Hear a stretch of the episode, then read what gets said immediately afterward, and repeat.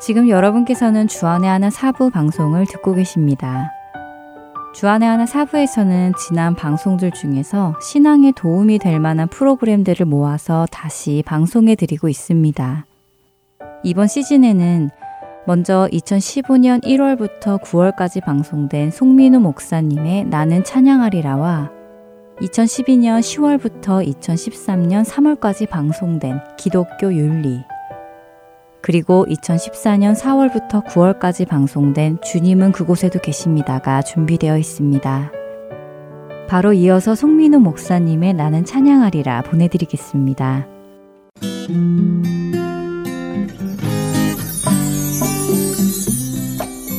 애청자 여러분 안녕하세요. 나는 찬양하리라 송민우 목사입니다. 한 주간도 평안하셨습니까? 성경은 우리가 하나님께 찬양과 영광을 돌리기 위해 창조되었다고 말씀하십니다.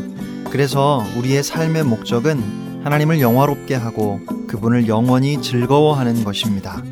오늘도 짧은 시간이지만 함께 하나님을 찬양하며 우리가 진정으로 하나님 한 분만으로 만족함을 고백할 수 있기를 바랍니다. 이번 주에 우리가 함께 배울 찬양은 김석균 목사님의 하나님의 약속이라는 곡입니다. 먼저 남성 3인조로 구성된 찬양 사역팀 유턴의 찬양으로 이 찬양을 듣고 함께 배워보도록 하겠습니다. 여호와는 너에게 복을 주시기를 원하며 너를 지키시기를 원하시며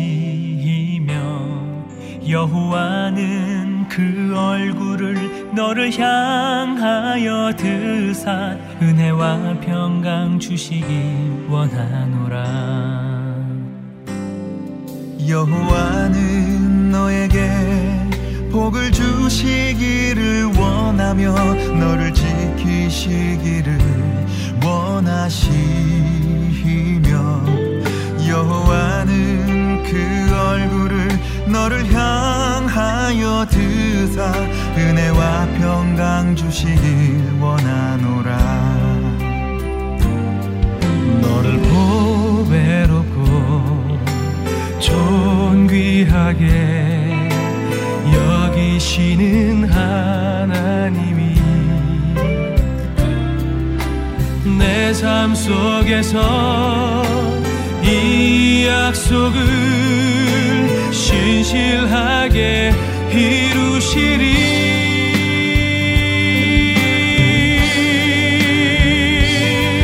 땅에 기름진 것으로 하늘에 신령한 것으로 너를 복 주시고 지키실 하나님이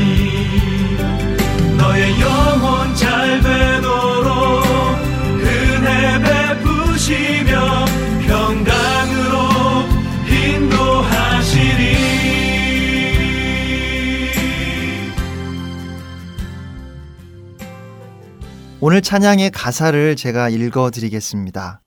여호와는 너에게 복을 주시기를 원하며 너를 지키시기를 원하시며 여호와는 그 얼굴을 너를 향하여 드사 은혜와 평강 주시기 원하노라.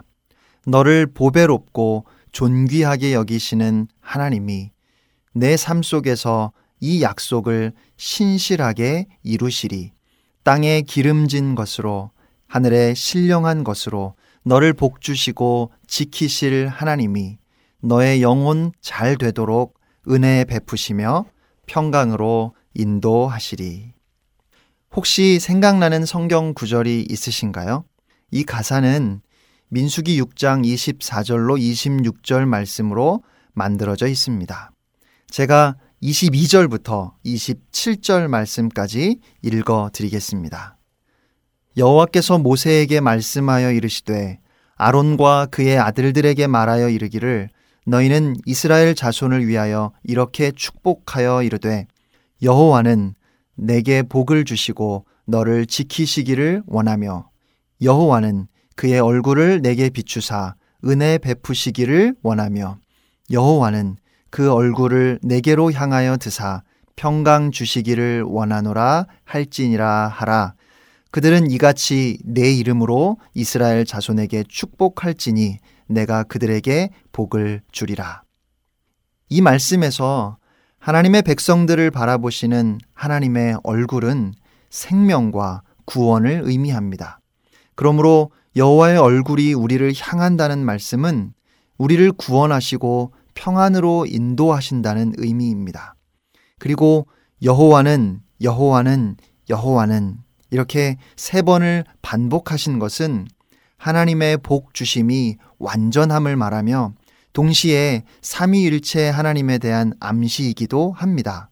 그래서 신약에서는 십자가 구속을 통해 나타난 삼위의 하나님을 보다 분명히 증거하기 위해서 고린도후서 13장 13절 말씀 우리 주 예수 그리스도의 은혜와 하나님의 사랑과 성령의 교통하심이 너희 무리와 함께 있을지어다 라는 말씀으로 변함없이 목회자들이 성도들을 축복하는 것입니다. 창세기 1장 27절 말씀을 보면 하나님이 사람을 지으셨습니다. 하나님이 자기 형상, 곧 하나님의 형상대로 사람을 창조하시되 남자와 여자를 창조하시고 그리고 28절을 보면 사람을 지으신 하나님께서 가장 먼저 하신 일이 있습니다. 하나님께서 그들에게 복을 주시며 언제나 첫 번째는 중요합니다. 특별한 의미를 갖지요. 하나님께서 인간을 창조하시고 제일 먼저 하신 것은 인간에게 무엇을 요구하시는 것이 아니었습니다. 하나님께서 가장 먼저 하신 일은 우리에게 주시는 것이었습니다. 무엇을 주셨지요? 복을 주셨습니다. 그것도 며칠 혹은 몇 달이 지나서 주시지 않으셨습니다. 사람을 창조하신 그날 가장 먼저 우리에게 복을 주셨습니다. 창세기 5장 2절 말씀을 보면 이것이 다시 한번 반복되어서 강조되고 있습니다. 그들이 창조되던 날에 하나님이 그들에게 복을 주시고 그들의 이름을 사람이라 일컬으셨더라. 애청자 여러분, 하나님은 우리에게 무엇을 하라고 먼저 요구하시지 않으셨습니다. 하나님은 우리에게 복 주시기를 원하시는 분이시고, 그래서 우리에게 무엇을 요구하시기 전에 첫 번째로 먼저 우리에게 복을 주셨습니다. 그러므로 우리의 삶은 하나님께 받는 것에서 시작됩니다. 먼저 하나님께 받고 그 받은 것을 누리며 그 받은 것을 나누는 것이 우리의 삶의 본질입니다. 다만 한 가지 주의해야 할 것은 복 자체를 목적으로 삼아서는 안 된다는 것입니다. 그것을 기복신앙이라고 부르지요. 내가 바라는 것, 내가 잘 되는 것만 생각하는 것입니다. 그것은 나의 성공을 위해 하나님을 이용하려는 것입니다. 우리의 목적은 언제나 하나님의 영광이 되어야 합니다. 복이란 그 목적을 이루기 위한 수단으로서 하나님이 우리에게 주시는 것입니다. 그러므로 우리는 복을 바라보는 것이 아니라 복을 주시는 하나님을 바라보아야 하겠습니다. 자, 그럼 이제 찬양을 함께 불러 보겠습니다. 첫 번째, 두 번째 소절. 여호와는 너에게 복을 주시기를 원하며 너를 지키시기를 원하시며 여호와는 그 얼굴을 너를 향하여 드사 은혜와 평강 주시기 원하노라. 이 두 소절은 도돌이표가 있어서 한 번 더 반복합니다. 저희도 도돌이표를 지켜서 두 번 반복해서 부르도록 하겠습니다. 여호와는 너에게 복을 주시기를 원하며 너를 지키시기를 원하시며 여호와는 그 얼굴을 너를 향하여 드사 은혜와 평강 주시기 원하노라. 여호와는 너에게 여호와는 너에게 복을 주시기를 원하며 너를 지키시기를 원하시며 여호와는 그 얼굴을 너를 향하여 드 주사 은혜와 평강 주시기 원하노라 세 번째, 네 번째 소절입니다. 너를 보배롭고 존귀하게 여기시는 하나님이 내 삶 속에서 이 약속을 신실하게 이루시리. 너를 보배롭고 존귀하게 여기시는 하나님이 내 삶 속에서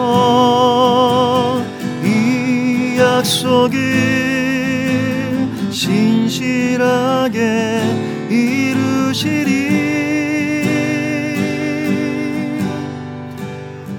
그리고 다섯 번째, 여섯 번째 소절이 후렴입니다. 땅에 기름진 것으로 하늘에 신령한 것으로 너를 복 주시고 지키실 하나님이 너의 영혼 잘 되도록 은혜 베푸시며 평강으로 인도하시리. 땅에 기름진 것으로 하늘에 신령한 것으로 너를 복 주시고 지키실 하나님이 너의 영혼 잘 되도록 은혜 베푸시며 평강으로 땅에 기름진 것으로 땅에 기름진 것으로 하늘에 신령한 것으로 너를 복 주시고 지키실 하나님이 너의 영혼 잘 되도록 은혜 베푸시며 평강으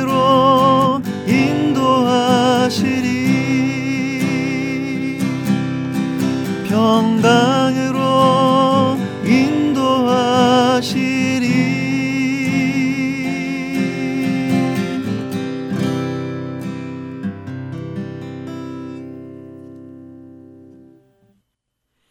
두 해 전에 100일이 채 안 된 저의 조카를 저희 집에서 1년 정도 돌본 적이 있습니다. 아빠 엄마가 직장 때문에 타주로 이사를 하게 되었는데 연년생으로 위에 형들이 둘이나 있어서 막내를 잠시 저희가 키워주기로 했었습니다. 엄마 아빠와 떨어져서 자라는 것이 안쓰러워서 저의 딸을 키울 때보다 더 정성을 쏟아서 돌보았던 것 같습니다. 당연히 저의 조카는 저를 아빠라고 생각했을 겁니다. 물론 너무 어려서 아빠라고 부르지는 않았지만 잘 놀다가도 저를 보면 무조건 저에게 기어왔습니다. 기지도 못하고 그냥 누워 있을 때는 갑자기 온몸에 힘을 주며 저를 쳐다봤습니다. 네. 안아달라는 것이죠. 혹시라도 제가 안아주지 않고 그냥 지나가면 곧바로 울어버립니다. 제 조카에게 저는 너무 당연하게 자기를 안아주어야 하는 사람이었습니다. 팔을 벌리기만 하면 안아주는 것이 당연한 사람입니다. 그래서 제가 안아주면 얼마나 좋아하는지요. 조카의 얼굴에서 기쁨을 볼 수 있었습니다. 그런데 어느 순간인가 이것이 바로 하나님께서 저에게 행하신 일이라는 사실을 알았습니다. 저는 하나님의 사랑을 받을 만한 일을 한 적이 없습니다. 그런데 하나님은 저를 먼저 사랑해 주셨습니다. 그리고 저는 하나님을 아바 아버지라고 부를 수 있게 되었습니다. 하나님은 저에게 그냥 일방적인 은혜를 복을 주셨습니다. 애청자 여러분, 꼭 기억하세요. 우리는 하나님께 복을 얻어내는 것이 아닙니다. 하나님이 우리에게 거저 주시는 것입니다. 하나님은 우리에게 복 주시기를 원하시는 하나님이십니다. 우리에게 복 주시는 것을 기뻐하시는 하나님이십니다. 그리고 우리가 그 복을 받아 누리며 하나님 안에서 기뻐하기를 원하십니다. 날마다 하나님의 복을 받으십시오. 그리고 기쁨으로 그그 복을 주시는 하나님을 이웃에게 전할 수 있는 여러분이 되시기를 주님의 이름으로 축복합니다. 한 주간도 우리에게 복 주시기를 원하시는 그 하나님을 찬양하며 그 하나님으로 인해 기쁨이 넘치는 하루하루가 되시기를 축복하며 나는 찬양하리라 마치겠습니다. 지금까지 송민호 목사였습니다. 승리하세요.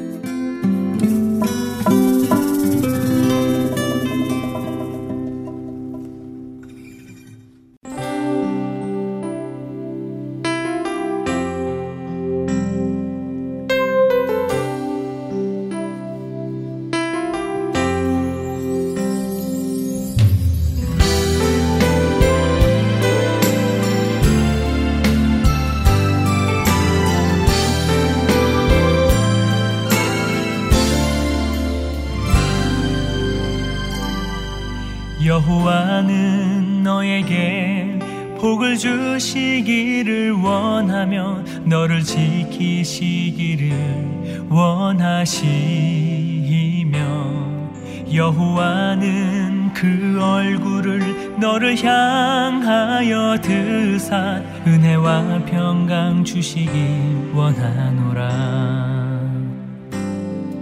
여호와는 너에게 복을 주시기를 원하며 너를 지키시기를 원하시며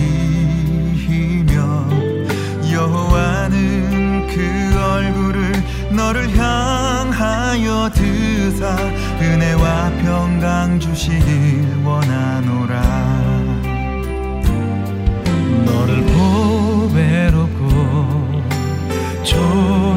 귀하게 여기시는 하나님이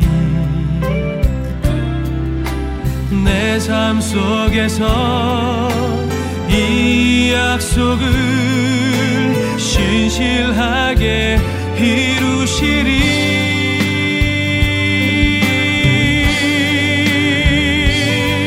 땅에 기름진 것으로 하늘에 신령한 것으로 복 주시고 지키실 하나님이 너의 영혼 잘되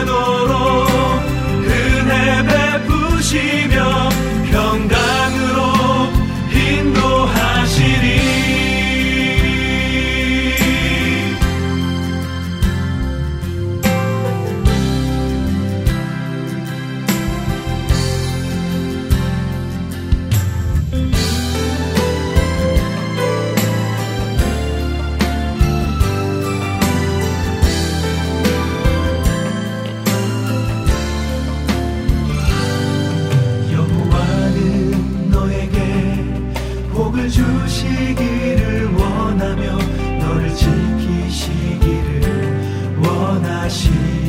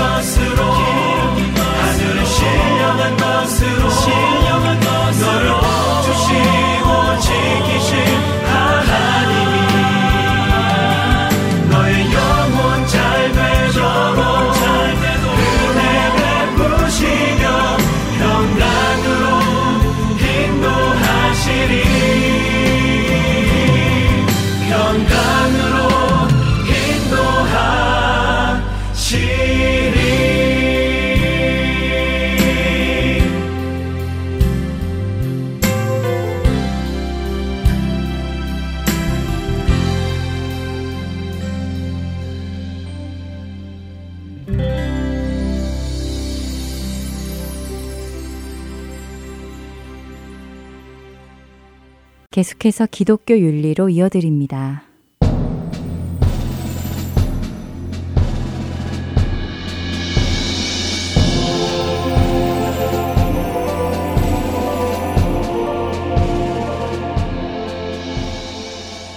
여러분 안녕하십니까? 기독교 윤리 진행의 강승규입니다. 이런 일이 일어나지 않기를 바랍니다만 한번 상상해 보겠습니다. 여러분의 어린 자녀가 지금 2층에서 잠을 자고 있습니다. 그런데 흉악범이 여러분의 집에 침입하여 흉기로 여러분을 협박하며 여러분의 자녀가 어디 있느냐고 묻습니다. 흉악범은 여러분이 계속 침묵한다면 여러분을 죽이겠다고 위협합니다. 하지만 만일 여러분이 진실을 이야기한다면 여러분의 자녀가 곤경에 처할 것입니다. 흉악범에 의해 죽을지도 모릅니다. 이때 여러분은 어떻게 하시겠습니까? 거짓말은 나쁜 것이기에 진실을 말씀하시겠습니까? 아니면 자녀의 생명을 구하기 위해 거짓말을 하시겠습니까? 만일 사실대로 말하지 않고 거짓말을 해서 흉악범을 모면한다면 여러분은 죄를 지은 것일까요?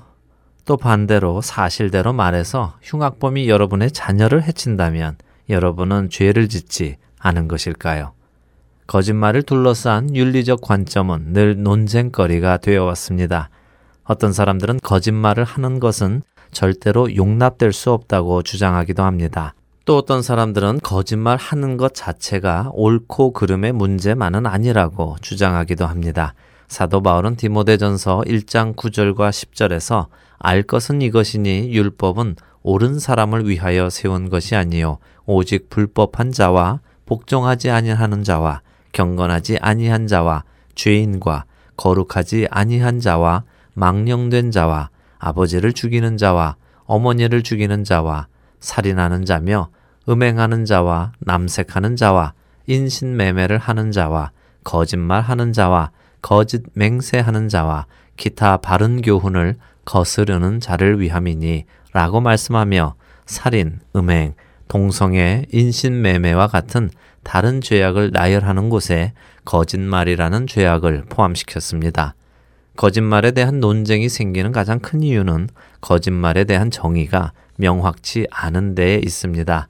만일 거짓말을 의도적으로 속이는 것이라고 정의한다면 의도적으로 하지 않은 거짓말은 허용될 수도 있다는 말입니다. 또 거짓말을 마음과 일치하지 않는 진술이라고 정의한다면 죄성을 지닌 우리의 마음과 일치하는 진술을 했다면 그것은 거짓말이라고 부를 수도 없게 됩니다. 어거스틴은 결과가 어떠하든지 간에 진실만을 말해야 한다는 엄격한 관점을 유지했습니다. 그렇다면 성경적이고 상식적인 거짓말의 정의는 무엇일까요? 거짓말은 다른 사람을 속이려는 의도를 말합니다.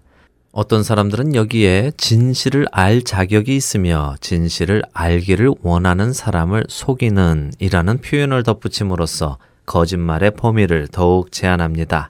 이제 여러분께 처음 드렸던 질문을 다시 드립니다. 여러분의 집에 침입한 흉악범에게 진실을 말하는 것이 옳습니까? 아니면 거짓말을 하는 것이 옳습니까? 그렇습니다. 여러분의 집에 침입한 흉악범은 여러분의 자녀가 어디에서 자고 있는지 알 자격이 없는 사람입니다. 물론 모든 기독교 학자들이 이 의견에 동의하는 것은 아닙니다. 대부분의 유신론자들은 생명을 보존하기 위해서라면 거짓말을 할 수 있다고 믿습니다. 차등적 절대주의자들은 범죄자에게 정직하게 대하는 것은 무고한 사람의 생명을 보존하는 것보다 우선순위에서 낮은 위치를 차지하기에 우선순위가 높은 사람의 생명을 보존하기 위해 거짓말을 해도 된다고 설명합니다. 그리고 무조건적 절대주의자들은 어느 때에도 진실을 이야기하고 그 결과는 하나님께 맡겨야 한다고 말합니다. 왜냐하면 주권자이신 하나님께서 이 사건이 일어나도록 허용하셨기 때문이기에 절대적으로 순종해야 한다고 믿습니다. 출애굽기 1장 15절에서 21절에는 시브라와 부하라는 두 명의 히브리 산파가 나옵니다. 그들은 히브리 남자 아이들의 생명을 구하기 위해 바로 왕에게 사실대로 말하지 않습니다. 또 사무엘상 19장과 20장에서 요나단은 자신의 친구 다윗의 생명을 보호하기 위해 자신의 아버지 사울 왕에게 사실대로 말하지 않습니다. 기생 라합은 여호수아 2장에서 이스라엘 정탐꾼들의 생명을 보호하기 위해 여리고 왕이 보낸 사람들에게 사실을 말하지 않습니다. 이들은 모두 사실을 말하지 않고 거짓말을 했습니다. 이들 모두가 죄인일까요? 때때로 진실을 말하는 것이 더 높은 도덕적 원칙과 실제적인 충돌을 일으킬 수도 있습니다. 그럴 때 우리는 더 높은 도덕적 원칙과 우선하는 가치에 따라야 합니다. 바로 왕에게 거짓말을 하지 않는 것보다 무고한 생명을 죽이지 않는 것이 더 높은 도덕적 원칙과 가치를 지니고 있습니다. 무고한 친구 다윗을 죽이려는 아버지 사울 왕에게 사실을 말하지 않는 것보다 다윗을 보호하는 것이 더 높은 도덕적 원칙과 가치를 가지고 있습니다. 인본주의 교육을 받아온 우리들에게는 나름대로의 가치관이 있습니다. 그리고 자신의 가치관을 자로 삼아 성경을 평가하기도 합니다. 그래서 어떤 부분은 자신의 가치관과 들어맞기에 동의하고 어떤 부분은 자신의 가치관과 맞지 않기에 동의하지 않기도 합니다. 하지만 선한 것은 모두 하나님께 속한 것입니다. 하나님께서 하시는 일은 모두 선하신 것입니다. 인본주의자들은 가나안 민족을 멸하라고 하시는 하나님을 악한 하나님이라고 말합니다. 하지만 하나님을 진정으로 믿는 자들에게는 가나안 민족을 멸하라는 하나님의 말씀에 순종하는 것이 곧 선한 것입니다. 아브라함은 하나님의 말씀이기에 아들 이삭을 번제로 드리려 했습니다. 하나님의 뜻이기에 그렇습니다. 바로 그분이 모든 것의 기준이 되십니다. 기생 라합 역시 하나님의 뜻을 이루기 위해 자기 왕에게 거짓을 얘기하고 이스라엘 정탐꾼들의 생명을 살렸습니다. 그로 인해 자신과 가족의 생명도 구원을 받았습니다. 그것이 선한 것입니다. 하나님의 뜻을 이루는 것이 더욱 높은 도덕적 원칙이며 가치가 있는 것입니다. 성경적 관점에서 볼 때 하나님께서는 의심할 여지 없이 우리가 정직하기를 기대하십니다. 그리스도인들은 마음의 중심과 말이 정직해야만 합니다. 거짓과 속임수로 살아가는 것은 하나님을 멀리 하는 삶과 같습니다. 그래서 성경은 이런 사람들이 천국의 도성 밖에 있을 것이라고 요한계시록 22장 15절에서 말씀하십니다. 진리를 말하는 것은 중요합니다. 또한 정직을 높이 평가하고 거짓말하는 죄를 피하는 것이 중요합니다. 거짓말 자체는 항상 그런 것입니다. 그러나 더 높은 도덕법을 지켜야 하는 상황에서는 진리를 말해야 한다는 더 낮은 의무에서 벗어날 수 있습니다. 그렇게 함으로 우리는 더 높은 의무에 책임을 다할 수 있기 때문입니다.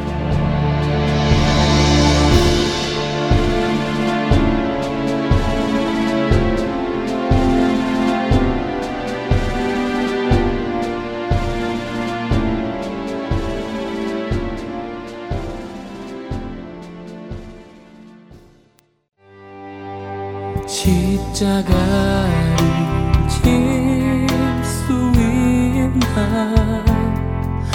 주가 물어보실 때 죽기까지 다루오리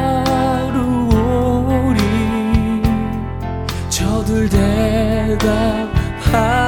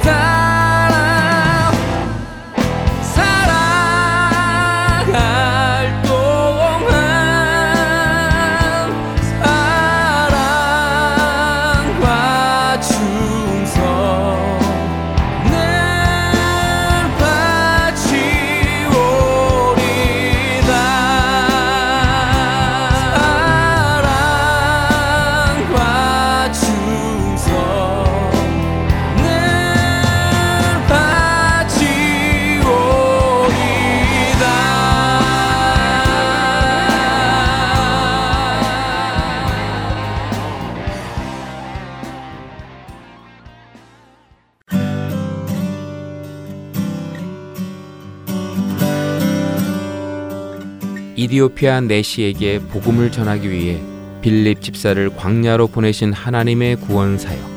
지금도 그 구원의 역사는 일어나고 있습니다. 믿지 않는 자에게 복음을, 믿는 자들에게 영적 성장을 도와주는 하트앤소울 복음 선교에 동참하지 않으시겠습니까? 하트앤소울 복음 방송 선교회에서는 후원으로 동참하실 동역자를 찾습니다. 여러분들의 후원이 바로 영혼을 살리고 세우는 그 사역에 사용됩니다. 후원자 문의는 본 방송사 사무실 전화번호 602-866-8999 또는 이메일 주소 heartandsoul.org at gmail.com으로 연락해 주시기 바랍니다.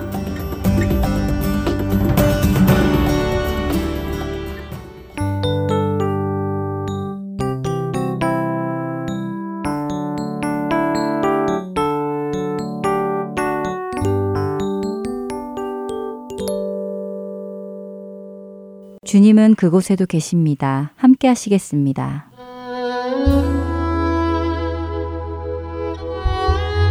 주님은 그곳에도 계십니다. 제7화 북한 정권 체제의 변화로 지도부 자리에서 농촌으로 쫓겨난 제이. 그에게 북한 체제에 대한 불만이 들어가는데 어느 날 당의 지시로 비료를 얻으러 간 제이는 하나님을 믿는 친구를 만나게 됩니다.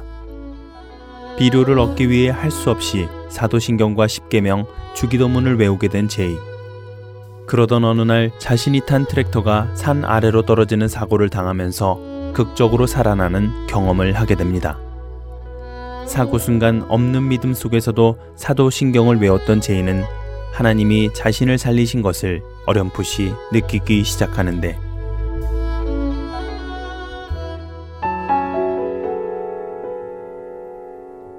트랙터 360도 사건 덕에 농장에서 출발한 지 보름 만에 얻은 비료와 트랙터를 모두 하나님께 번제물로 드리고 저는 운전사와 함께 병원으로 실려갔습니다.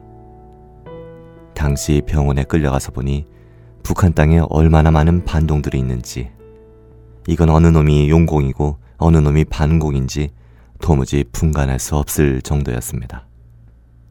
내가 그동안 이렇게 많은 반공 분자들에게 애워싸여서 살았던가.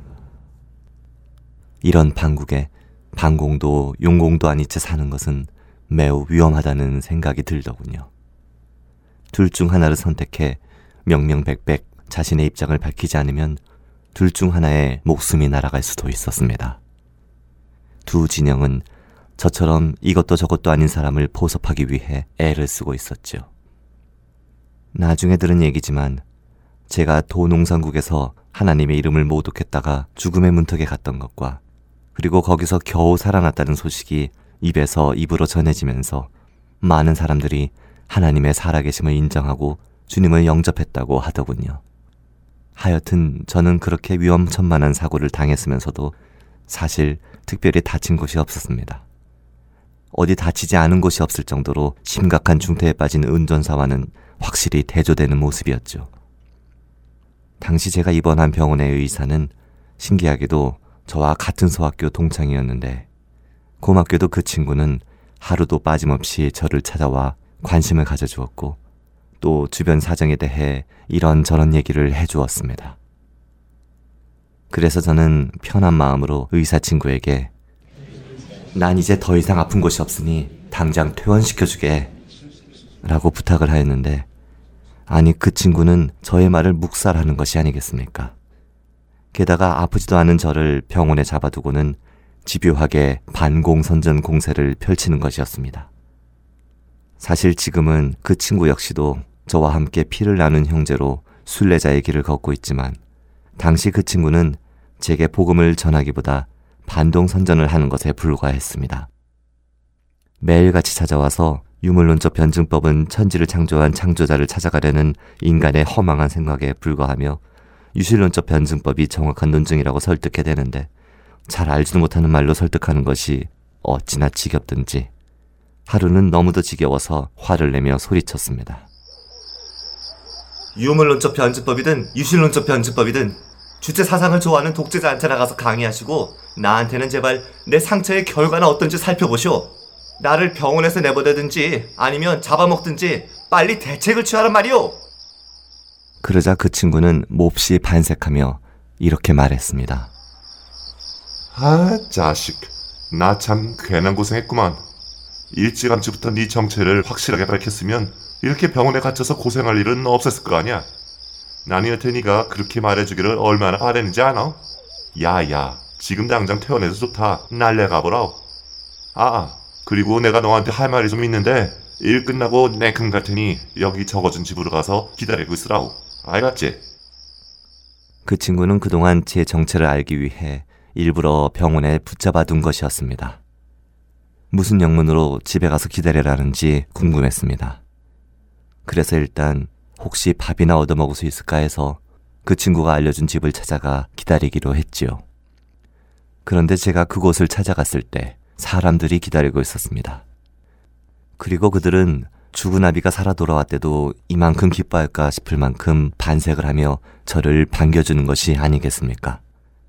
그들은 제가 전에 일하면서 몇 번 본 적이 있는 사람들이었는데 제가 자리에 앉자 말을 건네기 시작했습니다. 당신도 어차피 공화국이 말하는 소위 적색 분자이니 이제부터 우리와 손잡고 제약으로 인해 생사 전망의 길로에 선 인민들을 정의로운 길로 인다는 일을 하지 않겠습니까? 저는 단지 밥이나 얻어먹고 내일 농장으로 돌아갈 요량이었는데 이들은 제가 무슨 자유의 투사나 되는 줄로 여기고 반색을 하니 가소로웠습니다. 벌써 제 마음에는 하나님이란 분은 온데간데 없고 오직 사망을 촉구하는 육신의 생각에만 몰두하고 있는데 저는 저의 그런 심보를 모르는 그들에게 만일 제가 싫다고 하면 어쩔 셈입니까? 냐고 묻자 그들은 당신은 절대로 우리 역에 거절할 수 없습니다. 라고 단호하게 말하는 것이 아니겠습니까? 저는 은근히 부하가 나서 내가 만일 거절이라도 하면 저를 죽이기라도 하겠다는 겁니까? 라고 따져 묻자 그들의 대답이 가관이었습니다. 당신은 하나님이 여기에 순종하지 않으면 안 될 사람이라는 것을 우리는 잘 알고 있어. 절대로 이 일을 거절할 수도 이 일에서 빠져나갈 수도 없음을 당신은 알아야 하오. 그들은 제가 도무지 이해할 수 없는 말만 하고 있었습니다. 난 당신들이 무슨 말을 하는지 도무지 이해할 수가 없소. 도대체 당신네들은 뭐 하는 사람이요? 정체를 밝히시오.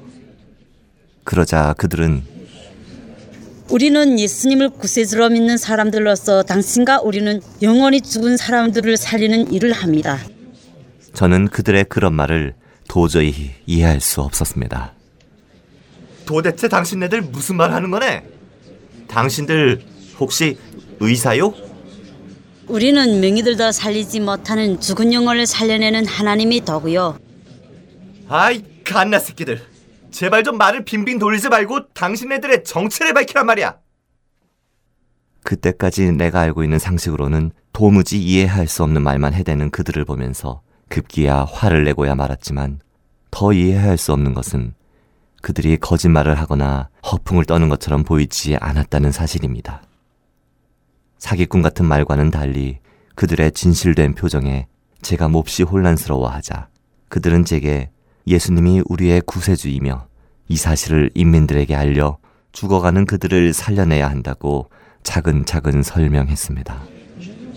아니, 예수가 구세주면 인민들에게 예수를 믿으라고 외치면 그만이지 않습니까? 그랬다가는 당장에 목숨을 잃을 수도 있어. 죽음을 그토록 무서워하면서 민생단 투쟁을 하고 있습니까? 그런 소리 하지 마시오. 하나님의 일은 그렇게 감정적으로 해서는 안 됩니다. 제이 동지, 이 도시에서 누구보다 영향력이 막강한 당신이 앞으로 조직할 기도회의 책임자가 되어 주시오. 이건 또 무슨 뚱딴지 같은 소린가? 구세주니 영원이니 생명이니 도무지 알 수 없는 말들을 조합하는 것도 힘의 겨운 마당에 나더러 뭐 뭘 책임지라고? 하지만 저도 당의 가시와 같은 사랑에 버림을 받아 농촌 구석에 처박혀 있던 터라 하나님 나라의 간부가 되라는 말이 싫지 않았습니다. 그러면서도 혹시 이들이 나를 반동의 수장이라는 간판을 목에 걸어주고 위험한 상황이 닥치면 자기들은 쏙 빠지고 나만 궁지에 몰아넣는 것은 아닌가 하는 의심을 거둘 수 없었습니다. 그렇지 않아도 하늘나라에 갔다 왔다는 운전사가 전해준 이야기도 있고 해서 저는 그런 막중한 일을 할 만한 사람이 아니라고 거절했습니다. 하지만 당신은 누가 시키지 않아도 당신이 자처해서 일을 감당하게 될 것이요. 그러니 이 자리에서 그 여부를 가리지는 맙시다. 그들이 하는 말마다 저는 어안이 벙벙해졌습니다. 그들이 말끝마다 하나님의 일, 하나님 일이라고 들먹거려서 단호하게 거절하자니 사실 마음에 걸리기는 했습니다. 하나님이 당장이라도 이 갓나 새끼 360도 돌기에도 아직 정신을 못 차렸구나. 아이의 목을 쳐야 네가 정신을 차리겠느냐? 하며 호령할 것 같았기 때문입니다. 당시 저는 트랙터의 360도 사건 이후 트랙터만 보면 온몸이 굳어지면서 그날 일이 파노라마처럼 지나갔습니다. 무엇보다 제게 벌을 주시는 무서운 하나님이 가장 먼저 떠올랐습니다. 그런 제게 그들은 하나님이 저를 조직의 책임자로 세우기로 뜻을 정하셨다고 하니 더욱 갈등이 되었던 거죠. 그들이 무슨 생각을 하는지 잘은 모르겠지만 제가 자신들과 같은 적색 분자라고 확신한다면서 이 산골 도시에서 그들과 뜻을 같이 하는 사람들을 말해 주었습니다. 세상에 이 작은 산골에 그렇게 많은 사람들이 적색 분자였다니 놀라서 까무러칠 지경이었습니다. 그런데 놀랍게도 저는 운전사의 예언대로 또 다른 사람들의 예언대로 죽음보다 더 무서운 마음의 고통과 육신의 고통을 모두 겪고 나서야 제가 자처해서 기도회의 책임자가 되었습니다. 주님, 홍해의 기적을 맛본 이스라엘 백성이 곧 다시 하나님을 배역한 것 같이 저도 목숨이 붙어 있으니 하나님을 배역할까 두렵습니다. 살아있는 것에 만족하지 않고 하늘에 소망을 두어 오늘도 죽는 하루를 살게 하옵소서. 주님이 살아 역사하시는 성전이 되기를 원합니다.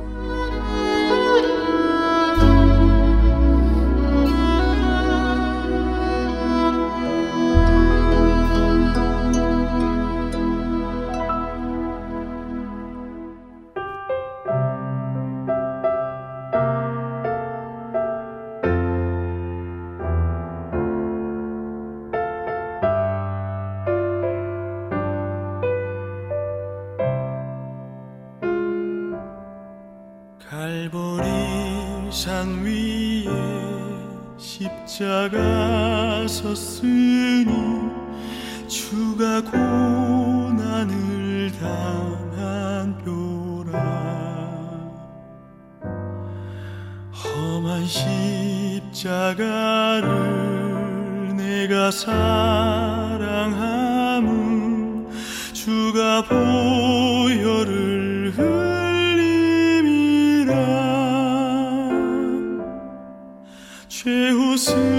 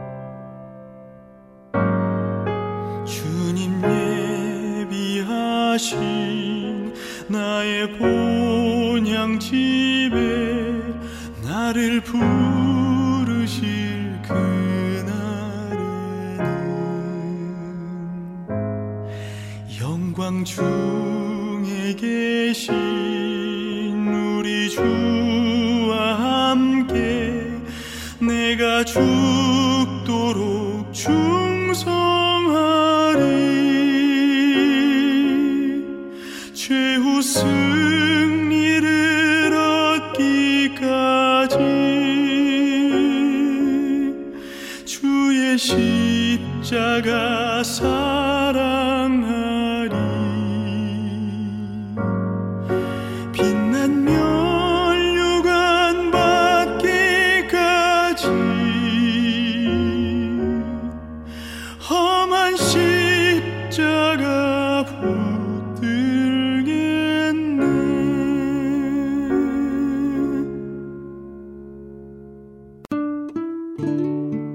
끝까지 주안의 하나 사부 함께 해주셔서 감사드리고요. 계속해서 주안의 하나 오부로 이어집니다.